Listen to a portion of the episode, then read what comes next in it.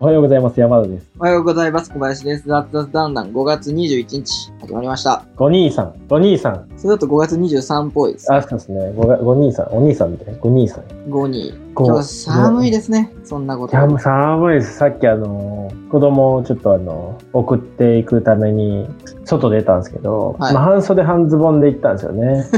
だいたいまあ、1キロぐらいは歩いて行ったんですけど、はい。いや、寒い。もう限界でしたね。手 手足がもう凍えるように。周りの人みんな長袖着てる。いや、そうでしょうね。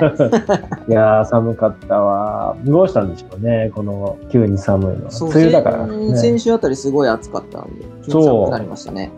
気温のアップダウンはやめていただきたいですね。そうですね。なんかコロナと関係なしに風邪にかかる人が多いんじゃないかなっていう。いや、完全に、で、風邪ひいたら、咳、咳出ちゃって、あれ、あの人コロナじゃねみたいなことになりそうてるでしょうでね。検査しなきゃ検査数が増えて。検査数が増えて、で、陽性数が減って、いいことだね、それは。いや、いいことかなと思いきや、あの、コロナじゃないただの風邪の検査数が増えたせいで、パーセンテージが下がるとかってあんま良くない可能性がある。確かにね、確かにね。なんか、あれですね、なんかニュースでちらっと見たんですけど、はい。東京のあの、なんか、入院うん。で、あの、患者数、なんか水増ししてたというか、計算間違ってたかみたいで、倍ぐらいになったらしいね。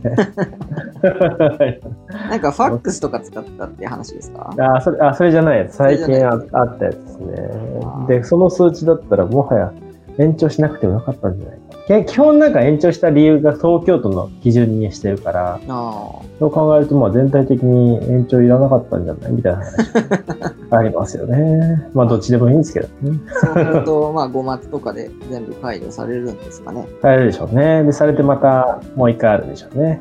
ずっと言ってるけど。まあ、スタバも始まりましたしね。ああ、そうですね。よかったですね。嬉しいですね。昨日行ってきましたよ。行ってないけど。あ、行ってきました。なんか、あの、モバイルオーダーはちょっと閉じられてましたね。ああ、なるほど、ね。なんかスーパーで買い物してる最中にモバイルオーダーしてそのまま受け取りに行こうと思ったんですけど、モバイルオーダーはちょっとやってなくて、まあ直接店舗逆にモバイルオーダーやれよって話じゃんよ。直接店舗行って、あの、うんまあ普段、その何、カウンターに行くまでの間の座席が、うん。あの、そこもう商品置いてあって、豆とか、カ。ップとか、もうそのなんか商品陳列棚みたいになってて、うん。で、注文しに行ったんですよ。で、アイスコーヒートール頼んだんですけど、なんか、うん。は普段だと、あれ、ストロー刺しますかとかあるじゃないですか。うんうん。ストローを、あの、刺さずにそのまんま、カップを、うんカップとストローをトレーに乗せてトレーを渡してきました。カップと？あ、カップっていうのは、あの、飲み物が入ってるカップとってことね。あ普段だと、ストロー刺しますか？はい。で、ストローを刺したカップを、そのまんまパってカップだけカップごと渡してくるじゃいはい。それがトレーに乗って渡されてきて、すなるほどねごい違和感があって。いや、その、だって、店内飲食の人一人もいない状態ですよ。全員テイクアウトなのに、いらないのにトレーに入れて渡してきて、あの、極力接触する可能性を減らしてるんでしょうね。なるほどね。逆にでも、そのトレーを、あの、最終的に回収しないといけないじゃないですか。回収してそのトレー除菌してってすれば、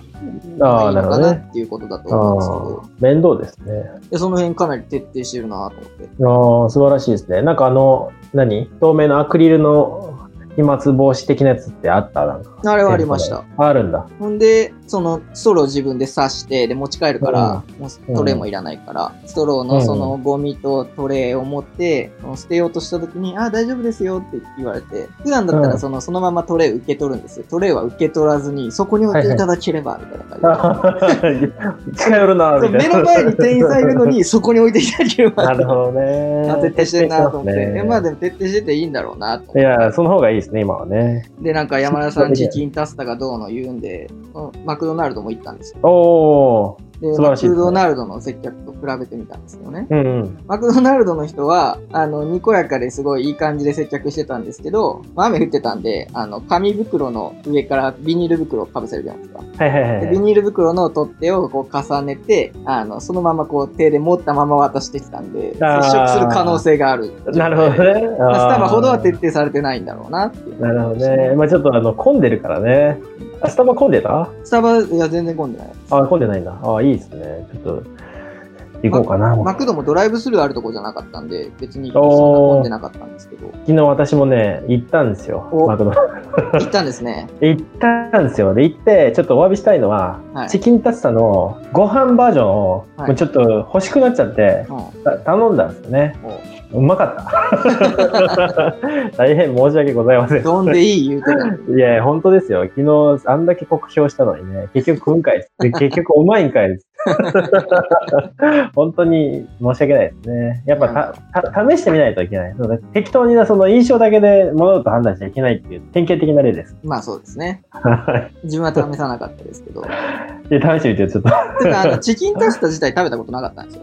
そうでしょ？今までの人生で？そう、そこまでそのマクドだっつって期間限定だみたいな感じで食いに行くっていうことがなかったので、いや、だって、チキンタツタ昔は、あの、常設で、じゃあだったじゃないですか。もう常にある状態の。ああ、でも、そういう時期とかも全然、そんな時期は多分、あのまず社会人じゃないので、あ学生とかだったので、マクドナルドとか行っても、ハンバーガー単品3つとか、チーズバーガー単品2個とかそういう感じで頼んでたんで、あ、量重視ってことです。そう、お恥ずかしながら、いやいやいやいや、まあまあ、それは普通の学生としてはね、そうだから当たり前の。昔はね、そんな感じでハンバーガー5個とかで500円ぐらいでうん考えてたんですけど、ちょっと合流してしまいましたね、マクドナルド。マジっすか？セット頼んじゃないセット。ポテ投げ大と、えーチキンタツタと、ポテ投げって、エビエビフポテ、ごめんなさい。ちょっと戻る戻る。ポテ投げってなんですか？ポテト L と、えーっと、チキンナゲット10個のセットが、ああ。なんか夜行ったらそん500円だよみたいな感じだった。な安いっすね。それは安いっすね。で、それとチキンタツタとエビフィレオとバイチーズ食うねバーガー頼んだら、1500円いっちゃったんですよね何人分やねん。一人前です。一人前でいやいや、おかしいでしょ。おかしいよ。す。いや、社会人になったなって思いましたね。いやー社会人になったっていうか、社会人の方が逆にその食べ方しないわ。食うね。食ったね。いや、だから外食すると本当お金かかるからやっぱ自炊なんですよね。ちなみにそれ、チキンタツタどうでした？まあまあまあ、美味しかったですよ。美味しかったですけど、自分はエビフィレオ派ですね。ああ、なるほどね。うん。私ちょっとエビアレルギーがあるんで、ちょっと食べれないです。そういえばそうでしたね。そうですね。エビはちょっとあれなんですけど。チキンタツタは食いすぎでしょ。いやそもそもね、なんか、クーポンとか使ってるクーポン。マクドナルドクーポン。使わないです。使わないですね。クーポン派じゃないってことですクーね。ポン派じゃないというか、そのなんかマクドナルドのためにアプリをダウンロードしたりとかしたくないです。あ、なるほどね。うん。あの、今のはその、何？何人、何人様用セットみたいなのがあって、うん小林くんの食べ方だと、もうなんかあの、ハンバーガー何個プラス、ナゲットプラスポテトみたいなんで、圧倒的にね、このクーポンを使うとね、300円ぐらい安くなっちゃうんですよね。そういうのつけるとあれ、ドリンクとかついてくる。あ、ドリンクはいらない派なんですね。ドリンクいらないし、なんか、ポテトも2人分いらないんですよ。あーそのセットにするとね、ドリンク3人分ついてくる。そう、だからね、満足度から言ったらマイナスなんですよね。なるほどね。ああ、なるほど。確かにいらない、飲まない人にとってはいらないね。でもそっちで頼んだ方がなんか複数人で食べるんだろうなって思ってくれるから、その方がいいんでしょうけど。いや、気にしないでしょ。気にしないタイプでしょ。いや、い気にしないです。や、食いつぎっていう話もあり、雑々してきましたけど、ちょっとだいぶ長くなったんで、本編の方に。永遠にマクドナルド走ってある。今日はあの、なんかね、昨日の続きっていうことで、はい。昨日は昨今のコインランドリー事情ということを話したんですけど、今日はその続きで、宅配クリーニングの話をちょっとしていこうかなと。続きというか、もう話してたらなんかクリーニング、すごい気になってきたんでお、クリーニングの話を続けていこうっていう流れの中で、クリーニングっていうビジネスはやっぱいいよねっていう話をこの収録終わった後にしたんですよね。じゃあまた話せるじゃんって話で、うんで結果、クリーニングって結構いろんなやり方あるけど、昨日なんかひ割合言ってたよね。なんか何割の人がクリーニング使ってみたいな。あー、ちょっと忘れたんですけど、ざっくりなんか10%とかがコインランドリー使ってて、はい、そんな感じでしたね。1週間で、あの、日本全国の人間が、うんえっ、と、洗濯をする総時間っていうのの中で、えー10%ぐらいがコインランドリーで、うん。で、10 20%とかだったかなうが、んうん。あの、クリーニングで、うん。で、残りの70%とかが家でやってたりしてるんですよね。なるほどね。だからその残りの70%を置き換えれるんじゃないかっていう話をちょっとしたんですけど、まあその割合間違ってるかもしれないんで、みんなちょっといや、チェックして、うん、大体そんな、大体そんな感じだったね、昨日言った感じが。はい、まあ、家でやってる人たちの層をリプレイスしていけば、かなり市場規模としては大きいよね、みたいな話をしてて、うん、じゃあどんなソリューションあるんだっけみたいな流れで、例えばこの前、あの、宅配ククリーニング使ったなと思って。宅配クリーニング。初めて使ってみたんですよ、はい、でなんかいろいろ検索して調べたんですけど大手まあ何社かあってその中で一番なんか有名というか CM をやってるリネットっていうやつを使ったんですよね。でまあ仕組み自体全然知らなかったからどうやってやるんだろうってネットでやってたら、うん、まあ、基本的にあの面白かったのは最初見積もり出ないんですよね。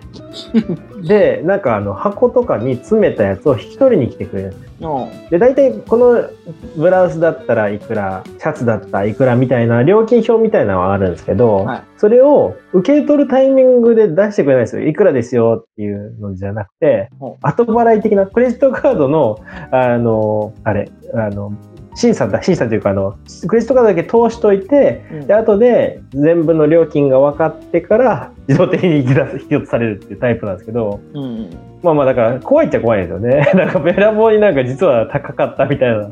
まあ普通のクリーニングだと最初に受け取りの時に値段が出てきて、うん、もしかしたらこれは染み抜きとかそういうのも必要になってくるからそうなるととかっていう話を一応説明はしてくれる、そうそうそうそうそれがない。対面の場合はっていうことですね、うん、それがないです。だから箱詰めそう箱を詰めるんですけどうち箱なかったから箱をお願いするってボタンを押したら無料で箱も届けてくれるんですね。それなんか3ヶ月無料のプレミアム会員みたいな感じだったんですけどで届その日の朝10時にネットで注文したら1時ぐらいに1人の人が来て段ボール持ってで、段ボール詰めて、で、そのまま預けて、で、1週間ぐらい待ってたら、十何点で1万円いくらですみたいなのが、オンラインメールで届いて、はい、で、それで OK かどうかを一応確認して、まあまあまあまあ、そんなもんだろうな、みたいなんで、OK して、で、2日後ぐらいに品物届きますみたいな。以上みたいな。冬物とかそういうのは結構良かったですね。わざわざなんか重い思いをして、重い思い。重い思い。重い、重い、あの、ダジャレですか？もうダジャレではないですけど、重い、何なんていうの？重い思いをして。合ってるね。多分あの、かさばる点数が多いとね、車で運ぶのも大変ですよね。そうなんですよ。そうなんですよ。うん、運ぶ大変だし、引き取りに行かないといけないっていうのを、まあ、全部自宅にいながらっていう、今の時代だから、今の時代っていうか、このコロナ禍においては結構良かったなと思って。そういうのだとあれ、もう連携してもらって、うん、この、宅配クリーニング出したら、そのまんま、あの、オンライン倉庫みたいなやつだとか。はいはいはい。ああいうとこにそのまんま、あ、できるんですね。それも、あの、オプション的なんであるんですよ。で、冬、その、一人暮らしの人たちは、そそれで、冬ぐらいにまた届けてもらってっていう。あ、いいですね。それいいですよね。そうそうそう。そうなんですよ。すげえいいんですよね。めちゃめちゃいいから、ちょっと使ってみてほしいなと思いつつ、あれは多分市場的に伸びてるだろうなと思って。うんで調べたら、そのリネットっていうのが、まあ、ホワイトプラスっていう会社がやってるっぽいんですけど、はい、上場してるっぽいですよね。ぽいっしゅみたいな。ホワイトプラス。上場していて、まあ、多分近年上場しているんですが、してるんですが、あ、してないな。してない。してないんかい。してないんかい。なんか他の宅配クリーニングのとこがどっかしてた記憶があるって感じいや、ホワイトプラスがしてたと思ってたんだけどね。してないね。してないですね。大丈夫です。なんか、なんかの勘違いですね。上場したいって言ってたのを誰かに聞いた可能性もあるな。わかんないけど。わかんないけど、まあじゃあ、それぐらいの規模になってるってことですね。うん、で、タイムリーになんか1年前ぐらいに、はい、なんかあの、知り合いに相談されたんですよね。なんか、あの、宅配クリーニングをやってる人がいて、うん、ですごいあの頑張ってるからちょっと相談乗ってくれないかみたいに言われて、うん、相談に乗ったんですよ、うん、あれ結構大変なのがあのタイムリー性を求められると結構大変なんですけど、ニーズがあるのがや結構タイムリーなものがニーズがあるみたいですね例えばシャツとか、まあ、そんないっぱいもあのサラリーマンとかいっぱい持ってない人とかが、なんか今日出して明日とか明後日欲しいとか、でそうなってくると結構やっぱりあの配送とかが普通の何？ヤマトとか使えないから自社配送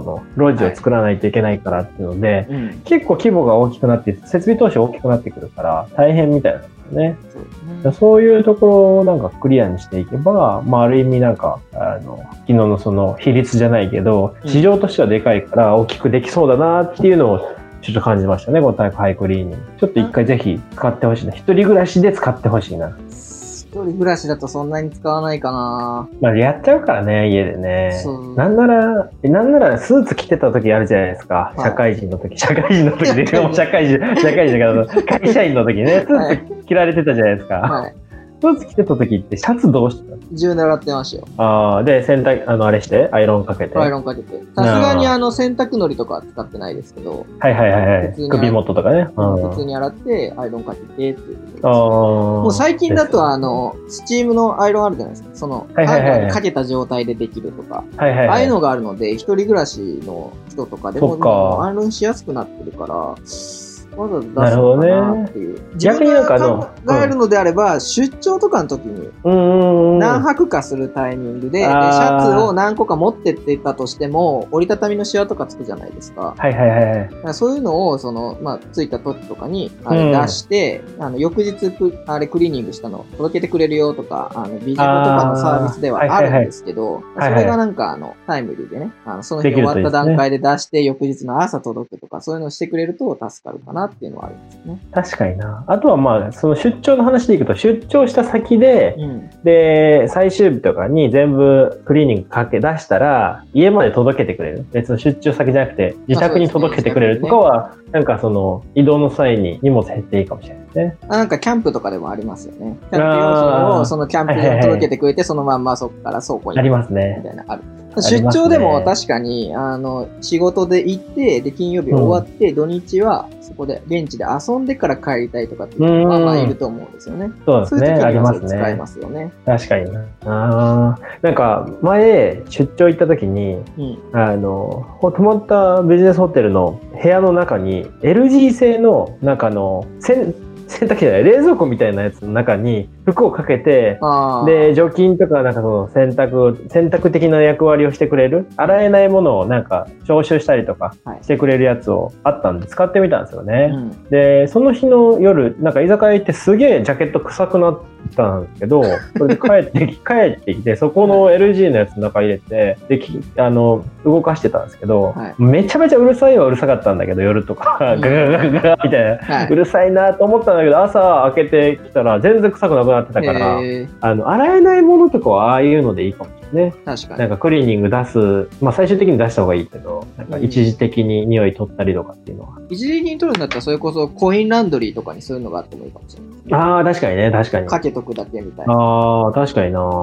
それはありそうだけどね、ないのかな。ハンガー1個でいくらみたいな。でも見た記憶はないですね。ないですねそんなに行くわけじゃないですけど、確かに、行った、見たことないね。なんかあの、確かに。昨日とかも調べてても、うん。そういうなんかハンガー掛け式とかっていうのはあんまり、靴専用の洗濯機とかはあったりするんですけど、カーペット用ああ、とか。はいはいはい。そんなに洗えないもの用のかけるだけとかは見なかったですね。なるほどねうん。確かにな。なんか、あの、話か全然変わるけど、なんか、これ洗濯機の話で、はい。1年前ぐらいかな、なんか、あの、ランドロイドっていう洗濯物を入れたら、最終的に畳まれて出てくるみたいなもサービスっていうか、き機械、IoT 的なマシンがあっては、でパナソニックとかいろいろすごい何十億とか出資してた会社なんですけど、う、もう最終的に破産されてたんですよね。破産申請されてて。で、なんか最初出た時め、めちゃめちゃニーズありそうだなと思ったけど、多分製品化までが難しかったんだと思うんですけど、うん。うん、そのマシンって多分、主婦のその家事時間を圧倒的に減らすと思うんですよね。なんか入れといたら、畳んでくれるっていうところも結構大変じゃないですか。まあ子供とかいたりとかしたら。そういうのもできるとすげえ便利だから、そういうニーズとか結構増えてるんじゃないかなと思ってて。だからこそまあ、クリーニングとかが流行ってるのかもしれないけどね。まあ、畳んで返してくれるんでね。うん。そう、そうなんですよ。とはいえ、畳むだけの機械を買いたいかって言われると、ニーズはないと思うんですよ、だって高い高い、そうだね。何、何十万もかけてってことだよね。多分そういう機械を買うぐらいだったら、畳まなくてもいい収納とか、そういう、そっち側の方が、分ける、分けろっていう話で確かにね。干したまんま、そのままハンガーでかけたりするときに、どうしてもそれだと本来は場所を取るけど、なんかそういう場所を取らないような、こんまりさんなるほどね。なんか収収納の達人とかが作ってるやつとかの方が売れると思うんですね。こんまりさんは収納じゃなくて、捨てるいや、人でしょ物を捨ててるんでしょうけど、そうなんか、収納について。なるほどね収納はそうですね。こんまりさん違いますね。まあでもありそうですね、それは。必要、必要はありそうだな。みんななんかそれだと買いそうな気ですね。あれセットにするものが間違えてたかもしれないね、確かに。うん。洗濯室の流れの中でやるんじゃなくて、洗濯し終わったものをそのまま畳むっていう方が確かにいいったいいね。そう。じゃないと洗濯機とその機械と別々で買わなきゃいけないじゃんか。確かに確かに。うん。いうことだと思う。まあ、だいぶ雑々してきたんで、今日のところはそうですねこんなあたりかなっていう。はい。で明日はちょっとビジネス的な、もうちょっとこのランドリー、コインランドリーをどう広げていけば面白くなるかみたいな膨らまし方やってみますかね。やってみましょうか。ちょっと、はい宅配クリーニング成分はだいぶ少なかったっぽいですけど。確かにね。この宅配クリーニングの下りは、ひょっとしたらいらなかった説ある。まあいいや。じゃあ、まそんなところで、そんなはところでまた明日ということで。い。はい。はい。今日も楽しんでいきましょう。